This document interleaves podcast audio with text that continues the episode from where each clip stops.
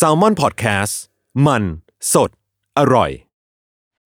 When you need mealtime inspiration, it's worth shopping Kroger, where you'll find over 30,000 mouth-watering choices that excite your inner foodie. And no matter what tasty choice you make, you'll enjoy our everyday low prices, plus extra ways to save, like digital coupons worth over $600 each week. You can also save up to $1 off per gallon at the pump with fuel points. More savings and more inspiring flavors make shopping Kroger worth it every time. Kroger, fresh for everyone. Fuel restrictions apply.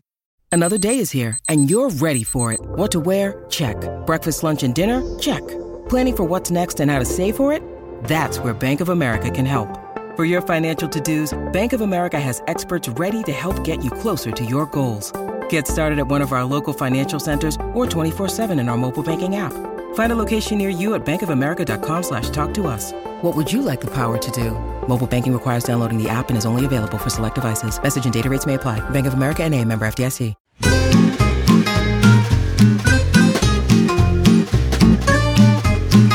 Day One Podcast กับย้อยนภศรศิวิราช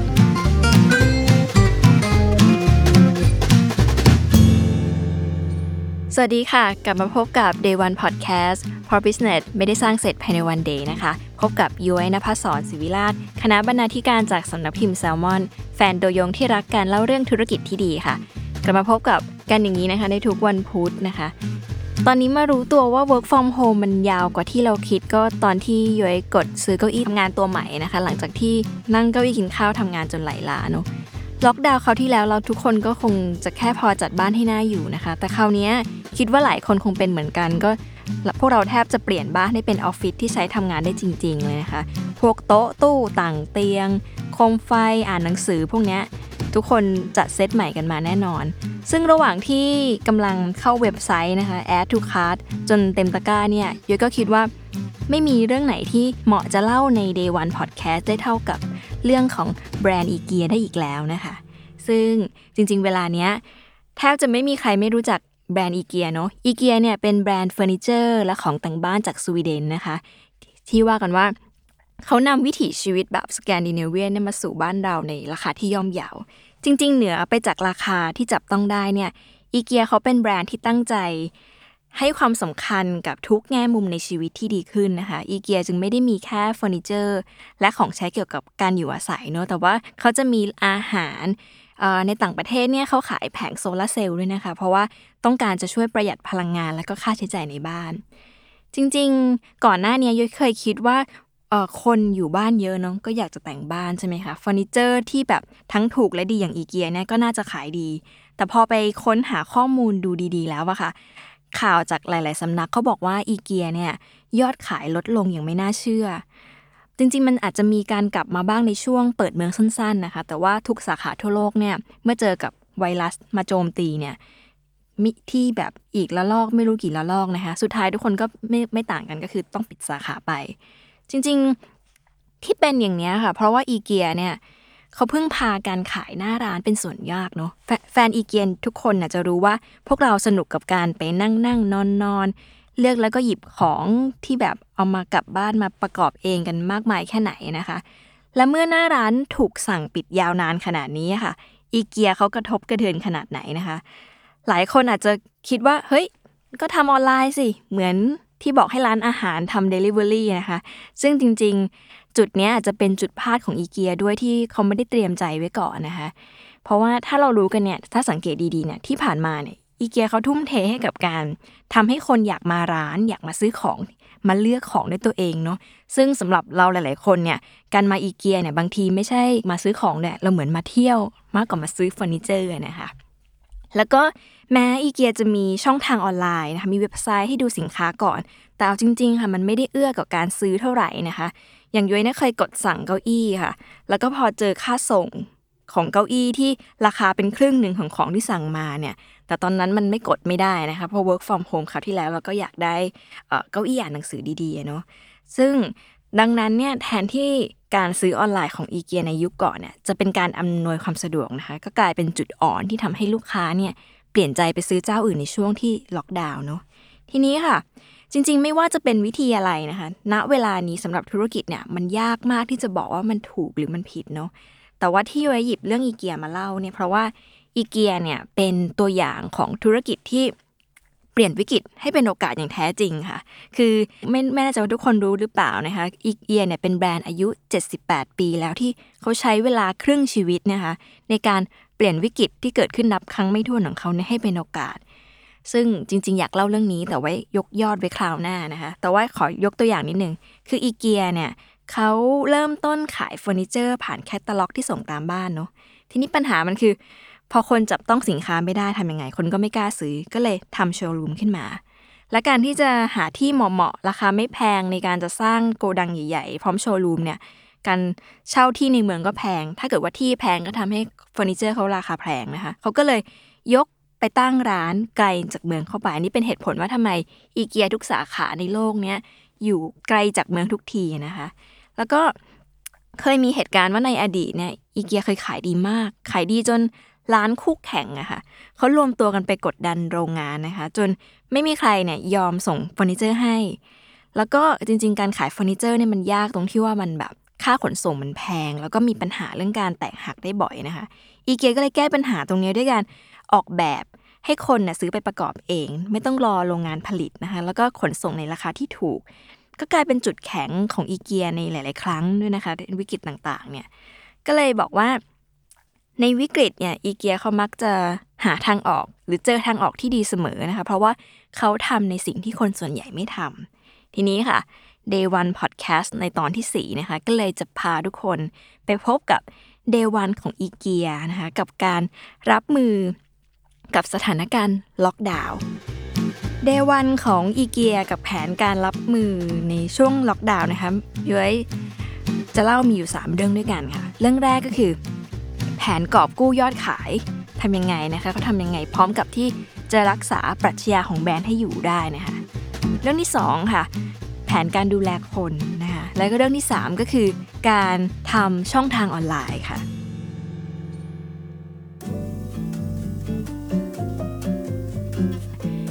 ผ่านมาค่ะอีเกียเขาอยากให้คนไปซื้อของที่ร้านมากกว่า ก็เลยทำร้านให้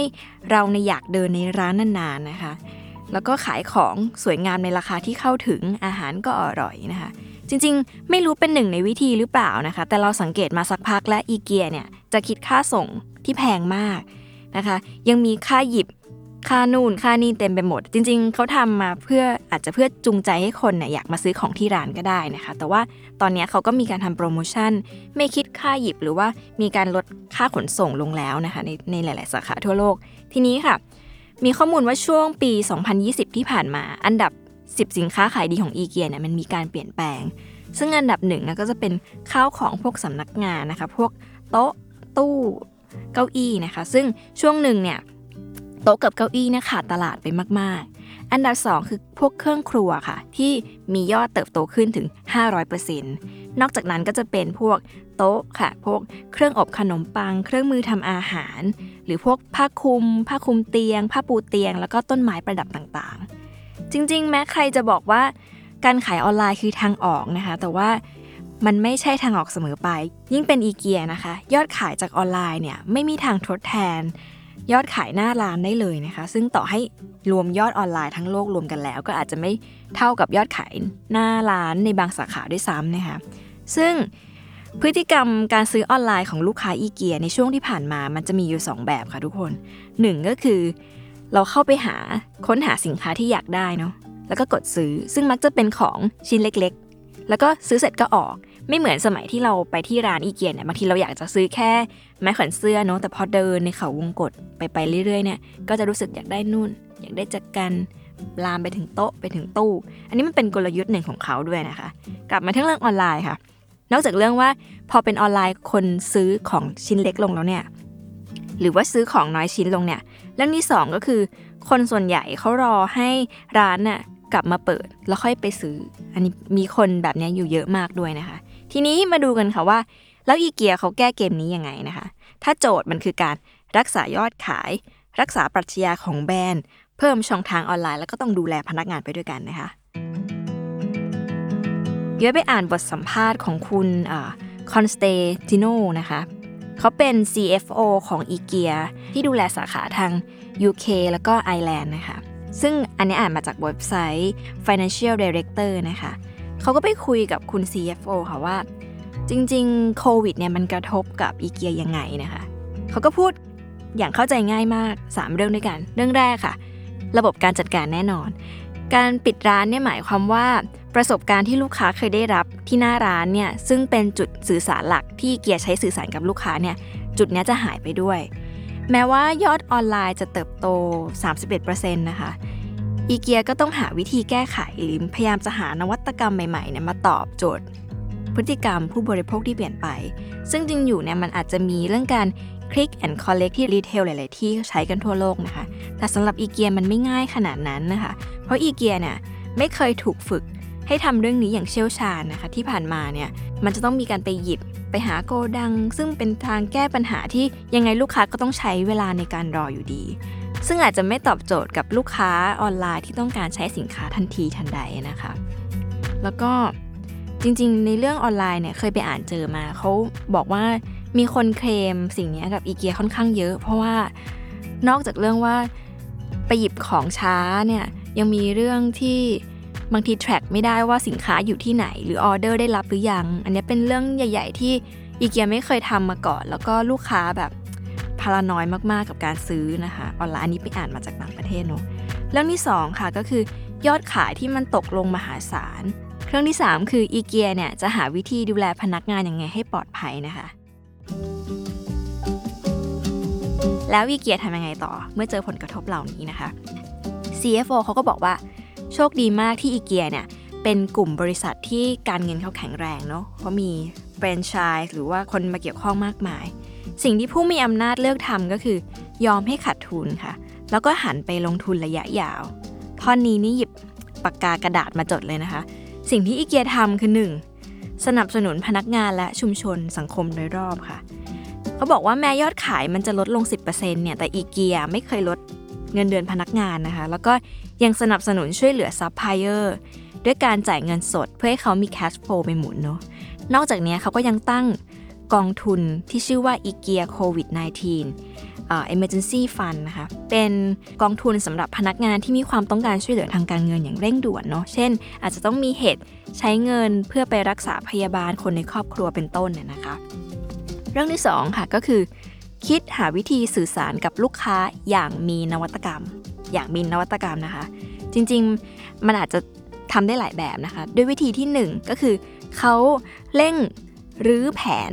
Click and Collect นะคะ เพราะว่ามันไม่ work สำหรับอีเกียเนาะซึ่งที่ผ่านมานะคะเขาก็มีการปรับปรุงแผนไอ้ Click and Collect เนี่ยทำให้ยอดขายออนไลน์เนี่ยมันเติบโตขึ้น 31%เนาะเดิมทีเนี่ย Click and Collect ของอีเกียเนี่ยเป็นกระบวนการที่ใช้เวลานานมากนะคะ แต่ในเมื่อมันเป็นเครื่องมือเดียวที่มีณเวลานั้นที่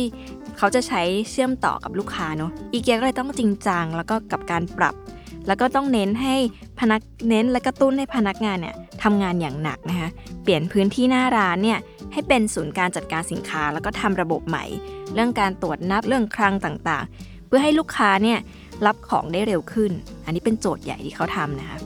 สองคือเขาทำระบบ call center ตอบคำถามอัตโนมัติ คุณ CFO นะเขาบอกว่าจริง ๆ เวลาเรามีปัญหาและอยากได้คำตอบเลยค่ะ มันไม่จำเป็นที่จะต้องโทรไปหาพนักงาน call center ให้มาตอบ เพราะว่าหลาย ๆ ครั้งเนี่ยไอ้การรอสายจากส่วนกลางนาน ๆ เนี่ย มันเลวร้ายพอ ๆ กับการไม่ได้คำตอบนะคะซึ่งอันเนี้ยเชื่อว่าทุกคนเจอในช่วงนี้ที่ต้องซื้อของแล้วก็แบบตามหาออเดอร์ฉันอยู่ไหนโทรไป call center มาหรือยังขอมารับของนี่มันเป็นปัญหามากสำหรับคนช็อปออนไลน์อย่างเรานะคะ ทีนี้ค่ะ แล้วอะไรคือผลที่ตามมาจากการทำตามแผนที่ว่ามานี้นะคะ คุณ CFO เขาก็บอกว่า จริงๆที่ UK แล้วก็ไอร์แลนด์ที่เขาดูแลค่ะ มันมีการปรับปรุงตรงที่ว่ามันมีการเปลี่ยนไปตรงที่ว่า การประชุมคณะกรรมการใหญ่เนี่ยเขาเปลี่ยนไปจากเดิมที่ประชุม 2 ครั้งต่อ 1 ปีเนี่ยเขาก็ปรับแผนให้ประชุม 2 ครั้งต่อ 1 เดือนในช่วงโควิด ซึ่งการทำแบบนี้ค่ะ มันทำให้เกิดความชัดเจนในองค์กรนะว่า องค์กรเนี่ยมีความตั้งใจจะสื่อสารเรื่องนี้จริง ๆ นะ ไม่ว่าจะกับทีม การเงินหรือว่ากับพนักงานเนี่ยมันเลยเกิดความร่วมแรงร่วมใจกันในองค์กรว่า ฉันอยากแก้ปัญหานี้จริง ๆ นะคะ แล้วก็แม้ยอดขายออฟไลน์จะตกลง แล้วก็ออนไลน์มากขึ้นเนี่ยแต่ก็เชื่อว่าในอนาคตเมื่อสถานการณ์มันกลับมาปกติอะค่ะรายได้จากออฟไลน์ก็จะกลับมาในขณะเดียวกันเนี่ยออนไลน์ก็ยังที่ยังอยู่เนี่ยมันก็พร้อมที่จะปูทางในการเติบโตเนาะ ทีนี้เมื่อคุยกันถึงว่า อะไรคือสิ่งที่ทีมบริหารอีเกียเขาเรียนรู้ในสถานการณ์นี้นะคะเขาก็ตอบได้น่าสนใจมากมันมีอยู่ 4 เรื่องด้วยกัน เรื่องแรกเนี่ยเขาบอกว่าธุรกิจนะคะควรทำตัวเองให้คล่องตัวเข้าไว้ เพื่อจะรับมือกับปัญหาที่เข้ามาอย่างไม่คาดฝันนะคะอันนี้ก็คือทำให้คล่องตัว 2 คือ CFO อะค่ะ ต้องรับฟังแล้วก็เข้าใจสิ่งแวดล้อมของปัญหา เพื่อตัดสินใจแล้วก็ยอมรับความจริงว่า แผนที่เกิดขึ้นเนี่ยมันมากพอแล้วนะ มันดีที่สุดเท่าที่จะจินตนาการออกแล้วก็พยาการพยากรณ์ได้นะคะ หมายความว่าจริงๆ การจะแก้ปัญหามันต้องเข้าใจบริบทและแวดล้อมเนอะแล้วก็ยอมรับในความการตัดสินใจนั้นนะคะ 3. ค่ะ ธุรกิจอาจจะต้องกลับไปที่แก่นหรือคุณค่าของธุรกิจให้ได้นะคะ ว่าอะไรคือเป้าหมายของธุรกิจ อย่างอีเกียเนี่ยเขามีเป้าหมายเรื่องว่า คนและสังคมเนี่ยสำคัญกว่าผลกำไรนะคะสำหรับอีเกียเนี่ยมันสำคัญที่เขาได้ผลักดันพนักงานให้คิดถึงการเติบโต แล้วก็ เห็นความท้าทายว่าเป็นโอกาสในชีวิตนะคะทำให้พนักงานเนี่ยมั่นใจว่ามันจะมีในการเติบโตของธุรกิจนั้นน่ะมีเขาร่วมอยู่ด้วยนะคะ ซึ่งแม้สถานการณ์ตอนนี้จะไม่แน่นอน แต่ว่ามันได้ซื้อใจหรือว่าซื้อคนให้ยังเชื่อมั่น แล้วก็ยังอยู่เป็นพลังในการทำธุรกิจต่อไปนะคะ สุดท้ายค่ะโรคระบาดเนี่ยทำให้ชาววิเกียเนี่ยเห็นว่า มันยังมีสิ่งที่เขาทำได้อีกมากมายนะคะ จากโจทย์ที่เขาคิดไว้อีเกียเนี่ยเขาเป็นธุรกิจที่มีโจทย์ว่า อยากจะทำให้ผู้คนมีชีวิตที่ดีขึ้นเนาะจากการใช้ชีวิตอยู่ที่บ้านนะคะ เขาก็พบว่ามันมีอีกมากมายจริง ๆ ที่เราทำได้นะคะ อย่างยกตัวอย่างเช่น จากเดิมเนี่ยค่ะ เราทุกคนให้ค่ากับการพักร้อนเนาะต่อปี 2 อาทิตย์ต่อปีกับในการพักร้อนไปเที่ยวต่างประเทศ จริงๆแล้วสิ่งที่สำคัญกว่าจะเป็นการใช้ชีวิต 50 สัปดาห์ในบ้านนะคะมันก็เลยเป็นพอเขากลับมาคิดแบบนี้มันเลยเป็นโอกาสที่ดีที่คนในองค์กรอะจะร่วมมือร่วมใจกันแก้โจทย์นี้นะคะ ที่เล่าไปเป็นเรื่องของการบริหารค่ะ ทีนี้มาดูการดูแลคนของอีเกียบ้าง จากบทสัมภาษณ์นะคะ ในเว็บไซต์ของฟรอปเนี่ยเขาไปคุยกับคุณยูริก้ามา ซึ่งเป็นหัวหน้า HR ของ Ingka Group นะคะ ซึ่งเป็นกลุ่มที่ดูแลในภูมิภาคต่างๆนะคะ เขาก็ได้แชร์มุมมองเรื่องการปรับตัวของอีเกียในการที่แบบดูแลพนักงาน ซึ่งมีอยู่ประมาณ 1 6 6 0 0 0 คนทั่วโลกในช่วงโควิดเนี่ยเขาดูแลยังไง คุณยูเรกาเนี่ยเขาก็บอกว่าช่วงแรกเนี่ย เราจะเห็นว่าอีเกียไม่ออกมาพูดอะไรเลยนะคะ เพราะว่าการกระทำนั้นสำคัญกว่า แล้วก็วิกฤตเนี้ยเป็นวิกฤตที่ใหม่สำหรับทุกคนมากๆ สิ่งที่น่าสนใจก็คือว่าอีเกียใช้คำถามดังต่อไปนี้ค่ะ ในการตัดสินใจเรื่องสำคัญหรือเรื่องใหญ่ๆขององค์กรนะคะว่าควรทำหรือไม่คำถามเหล่านั้นก็คือสีข้อง่ายๆค่ะ 1. สิ่งนี้ดีต่อคนของเราหรือไม่ 2. สิ่งนี้ดีต่อบริษัทของเราหรือไม่นะคะ 3. สิ่งที่กำลังทำเนี่ยเราทำเพื่อดูแลคนของเราหรือเปล่า แล้วก็ 4 ค่ะ สิ่งที่เรากำลังจะทำเนี่ยเราทำเพื่อดูแลองค์กรของเราหรือเปล่า เขาบอกว่าใช้แค่สี่คำถามนี้ในการตัดสินใจจริง ๆ ค่ะ ทีนี้หัวหน้า HR เขาก็ยังเล่าว่าช่วงที่พีคๆของโรคระบาดอะค่ะมันก็จะมีข่าวเรื่องการเจ็บปวด การตาย อัตราการว่างงานที่แบบสูงเอาสูงเอา ซึ่งเหล่านี้มันสร้างความเครียดให้กับพวกเราในทุกหย่อมย่าจริงๆนะคะ สิ่งที่อีเกียทำก็คือ 1. ออก employee assistance program นะคะ เป็นโปรแกรมที่ดูแลสุขภาพใจและกายของพนักงาน 2. ค่ะ ตั้งกองทุนสนับสนุนการเงินแก่พนักงานที่จำเป็นต้องใช้เงินในช่วงวิกฤตนี้นะคะ 3. เขาโฟกัสไปกับระบบ training พนักงานระดับหัวหน้านะคะเพราะอะไรเพื่อให้หัวหน้าเนี่ยไปดูแลลูกทีมอีกทีหนึ่งค่ะ 4. ค่ะเขาลงทุนมาก ๆ กับการทำ train เรื่อง mindfulness ฝึกสมาธิใช้สติในการแก้ปัญหา ตอนที่ยุ้ยอ่านเจอข้อนี้ค่ะยุ้ยก็แบบแอบขำในใจว่าเออสุดท้ายแต่ค่ะอีเกียที่เป็นบริษัทที่ยิ่งใหญ่ ก็ยังต้องวิ่งเข้าหาทางธรรมนะคะ มันฟังเหมือนตลกนะแต่จริง ๆ มันช่วยได้เขาบอกว่ามันช่วยได้จริง ๆ เพราะว่าในช่วงที่มันเกิด ปัญหาพนักงานไม่ว่าเขาจะจบเรียนจบอะไรมา หรือว่าเคยเจอเรื่องราวมากมายแค่ไหนทุกคนก็ล้วนต้องการตั้งสติแล้วก็การคุมสติมากๆนะคะ ทั้งหมดนี้ค่ะ มันเป็นการทำเพื่อพนักงานที่เป็นหัวใจของธุรกิจจริง ๆ จริง ๆ มันมีอัปเดตตรงที่ว่าในช่วงพฤษภาคมปี 2020อะค่ะอีเกียเนี่ยก็มี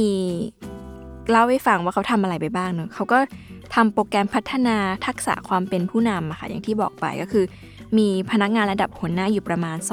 21,000 คนทั่วประเทศเนาะเขาก็ทำโปรแกรมนี้ แล้วก็นอกจากนั้นเนี่ยก็ทำโปรแกรมเทรนนิ่งเกี่ยวกับการใช้ดิจิทัลสำหรับพนักงานเนี่ยที่เขาทำกับพนักงานทั้งหมด 166,000 คนนะคะในมุมของทีมทรัพยากรบุคคลเนี่ยเขาบอกว่าวิกฤตโรคระบาดเนี่ยค่ะได้เข้ามาทดสอบวัฒนธรรมองค์กรของบริษัทจริง ๆ นะคะว่า จะก้าวข้ามผ่านภาวะเครียดกันด้วยวิธีไหน เป็นเหตุผลว่าทำไมนี่ยอีเกียถึงสนใจเรื่องการใช้สติเจริญปัญญา พวกนี้มาดูแลพนักงาน ที่บอกว่ามันทดสอบวัฒนธรรมองค์กรนะคะยว่ามันเป็นเรื่องว่าหลายครั้งที่เห็นองค์กรในไทยอะคะ่ะช่วงโควิดเนี่ยเขาใช้วิธีลดพนักงานเนาะหรือว่าลดชั่วโมงการทำงานต่างๆ แต่ว่าในการลดของเขาเนี่ยบางที สิ่งที่เขาเคยพูดมาว่าเขาดูแลพนักงานอย่างนู้นอย่างเงี้ย มันเหมือนกับพอวันหนึ่งมันเกิดปัญหาจริง แล้วคุณมาลดพนักงานเนี่ยมันก็พิสูจน์แล้วว่าองค์กรนั้นๆมีความเชื่อกับการดูแลพนักงานแค่ไหนเขาถึงบอกว่าอีเกียเขาถึงให้คำสำคัญกับเรื่องนี้ มากกว่าที่จะแบบไปกอบกู้รายได้ซะอีกนะคะเขาหาวิธีอะไรก็ตามให้ที่จะดูแลพนักงานของเขาให้อยู่ทั้งหมดนะคะ สิ่งที่เกิดขึ้นจริงๆอะคะ่ะใน ในไม่ว่าจะพนักงานระดับไหนเนี่ยทุกคนมันล้วนกังวลต่อสถานการณ์นี้ทั้งนั้นนะเยอะว่ามันคือการดูแลกันด้วยใจคือสมมุติว่าองค์กรเข้าใจว่าพนักงานไม่ว่าจะระดับไหนมีปัญหา แล้วก็แก้ปัญหาหรือว่าเทคมันแบบซีเรียสจริงจังอย่างที่อีเกียทำอย่างเช่น เขาบอกว่าปัญหาของพนักงานระดับหัวหน้าในช่วงโควิดก็คือ ทุกคนจะมีคำถามมาตลอดว่า จิตใจเขารู้สึกย่ำแย่มาก เขาจะทำยังไงในการดูแลทีมนะคะ ซึ่งเรื่องนี้มันเลยเป็นสิ่งที่อีเกียเลสเป็นประเด็นขึ้นมา ในสัมภาษณ์เนี้ยค่ะ มันจบลงด้วยการบอกว่า เขาเองก็ยอมรับนะคะว่ามันไม่ได้มีคำตอบที่ถูกที่สุดในสถานการณ์นี้นะคะ ซึ่งสิ่งที่ทำได้ก็เพียงแค่ว่าใส่ใจพนักงานเนาะเพื่อให้พนักงานเนี่ยส่งพลังต่อ มีแรงไปใส่ใจลูกค้าต่อไป ซึ่งมันเป็นวิธีคิดที่น่ารักมากนะคะ เรื่องหนึ่งที่เราเห็น บริษัทต่างชาติมักจะทำอะค่ะก็คือเรื่องการสื่อสารอย่างชัดเจนนะคะ การแสดงจุดยืนที่องค์กรเนี่ยมีต่อเหตุการณ์นั้นๆ หรือว่าแสดงจุดยืนที่องค์กรเนี่ยมีต่อเหตุการณ์นั้นๆนะคะ สถานการณ์นั้นๆน่ะมันจะช่วยพิสูจน์ mindset หรือว่าคำมั่นสัญญาที่องค์กรนะมีให้ อย่างที่อีเกียเนี่ยเขามีการถแถลงเรื่องการปรับตัวในช่วงโรคระบาดอย่างชัดเจนว่าองค์กรกำลังทำอะไรอยู่นะคะ อย่างในมุม CSR เนี่ย เว็บไซต์หลักของอีเกียเขาก็มีการสื่อสารแคมเปญดีๆ ที่อีเกียทำเพื่อสังคมอยู่นะคะ ซึ่งเราว่ามันน่าสนใจค่ะ เวลาที่ธุรกิจเนี่ยถามตัวเองว่าตัวเองเนี่ยมีสินค้าและบริการอะไรเนี่ยไปช่วยใครต่อใครในยามนี้ได้บ้างมันเป็นเรื่องที่ดีมาก แทนที่จะช่วยได้เงินทองเนาะออนอกจากอีเกียจะบริจาคสินค้าก็แสนชิ้นในช่วงโควิดที่ผ่านมาพวกโต๊ะ พวกเตียง พวกที่นอนผ้าเช็ดตัวหรือสิ่งของจำเป็นในการดูแลผู้ป่วยนะคะ เราไปเจอข้อมูลมาอันนึงมันน่ารักมากอีเกียโปรตุเกสเนี่ยเขาแบ่งวิธีการเป็น 2 เฟส เฟสแรกเนี่ยเขาร่วมมือกับ NGO แล้วก็หน่วยแพทย์เนี่ยเขามอบกล่องหรือพวก storage ต่างๆ ที่เอาไว้ใส่ของใส่อุปกรณ์การแพทย์นะคะ นอกจากนี้เขาก็ยังแบบทำที่พักให้คณะแพทย์ด้วย แล้วก็ช่วยแก้ปัญหาเรื่องเตียงผู้ป่วยนะคะ แล้วก็เฟสที่ 2 ค่ะ ช่วงเมษาถึงสิงหาคมที่ผ่านมาเนี่ยก็มีการส่งเสริมพื้นที่เล่นในบ้านเนาะแล้วก็สร้างบรรยากาศการเรียนรู้ ยามที่เด็กๆจะต้องอยู่บ้าน อันนี้เรื่องนี้สำคัญ เพราะว่าย้อยสงสารเด็กที่ต้องเรียนออนไลน์ช่วงนี้มาก ๆ มัน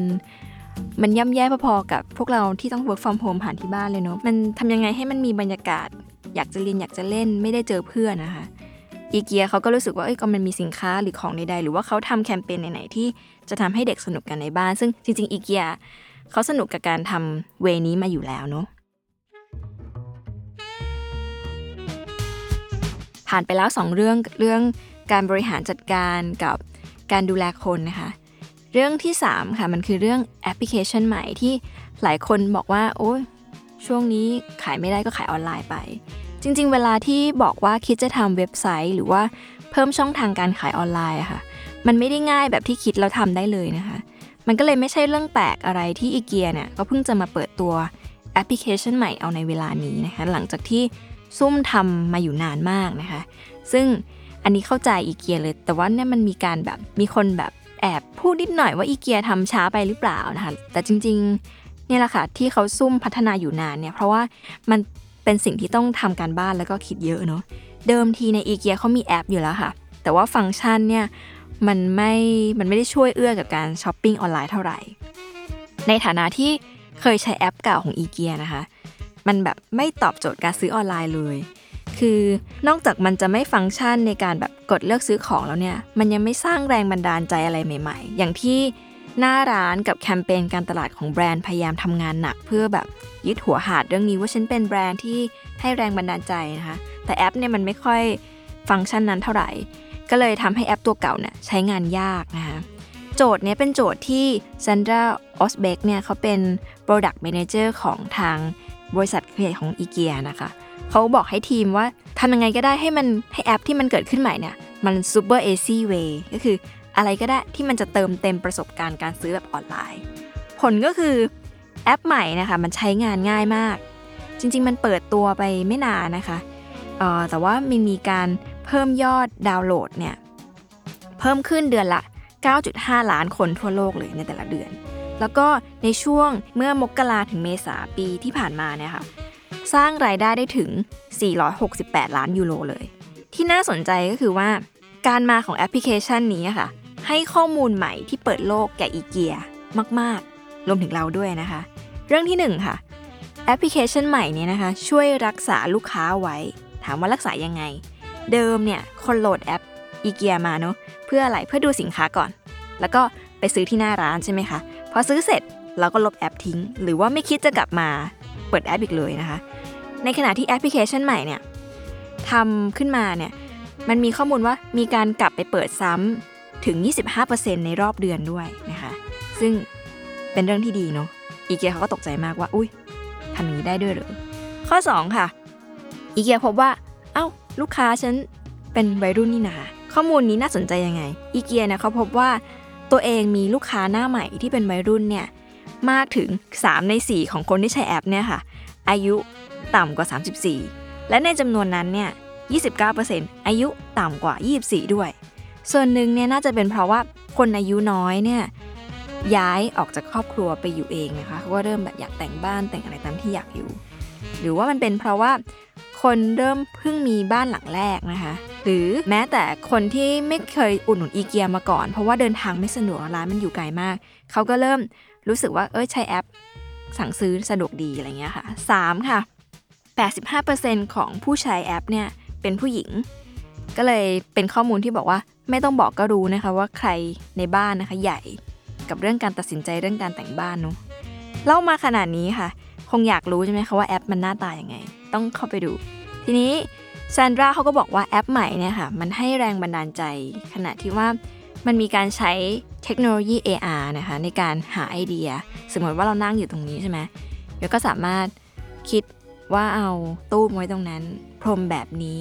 โต๊ะแบบนั้น คือภายในการส่อง AR ในครั้งเดียว เราจะได้จินอะเขาเรียกว่าไง เราจะได้อินสปิเรชันในการแต่งบ้านทั้งหมดนะคะ ซึ่งจริงๆ AR มันอาจจะไม่ได้ใหม่มากสำหรับธุรกิจเนาะแต่ว่า อีเกียเขาก็เคลมว่าเขาตั้งใจสุดๆนะคะ ที่สำคัญค่ะมันมีการสร้าง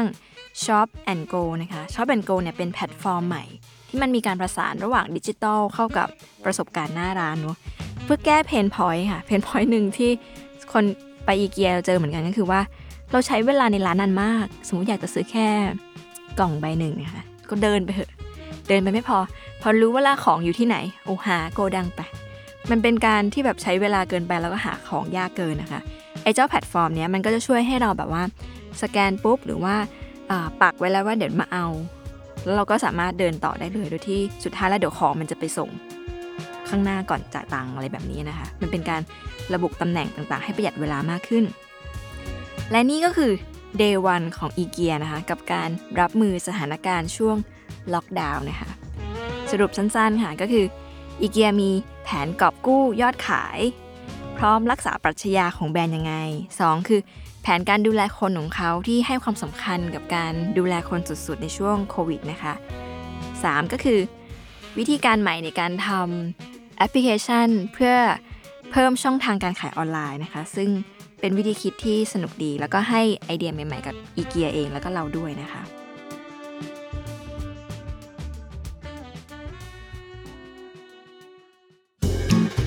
จริง ๆ อย่างที่ชาวอีเกียบอกมาข้างต้นค่ะ มันไม่มีคำตอบที่ถูกที่สุดนะคะ แล้วก็เราก็ไม่รู้ด้วยว่ามันจะเกิดอะไรขึ้นนะคะสำคัญคือการระลึกเป้าหมายของธุรกิจไว้เสมอค่ะว่าเราทำสิ่งนี้ไปเพื่ออะไร เพื่อที่เราจะได้ไม่หลงทาง แล้วก็พอให้เห็นทางมันไปต่อได้นะคะ จริงๆ ถ้าทุกคนคิดว่าอีเกียมันเป็นบริษัทใหญ่ที่ทำอะไรก็ทำได้เลยเนี่ยขอให้คิดถึงเรื่องราวในอดีตเขาไว้ให้มาก ๆนะคะ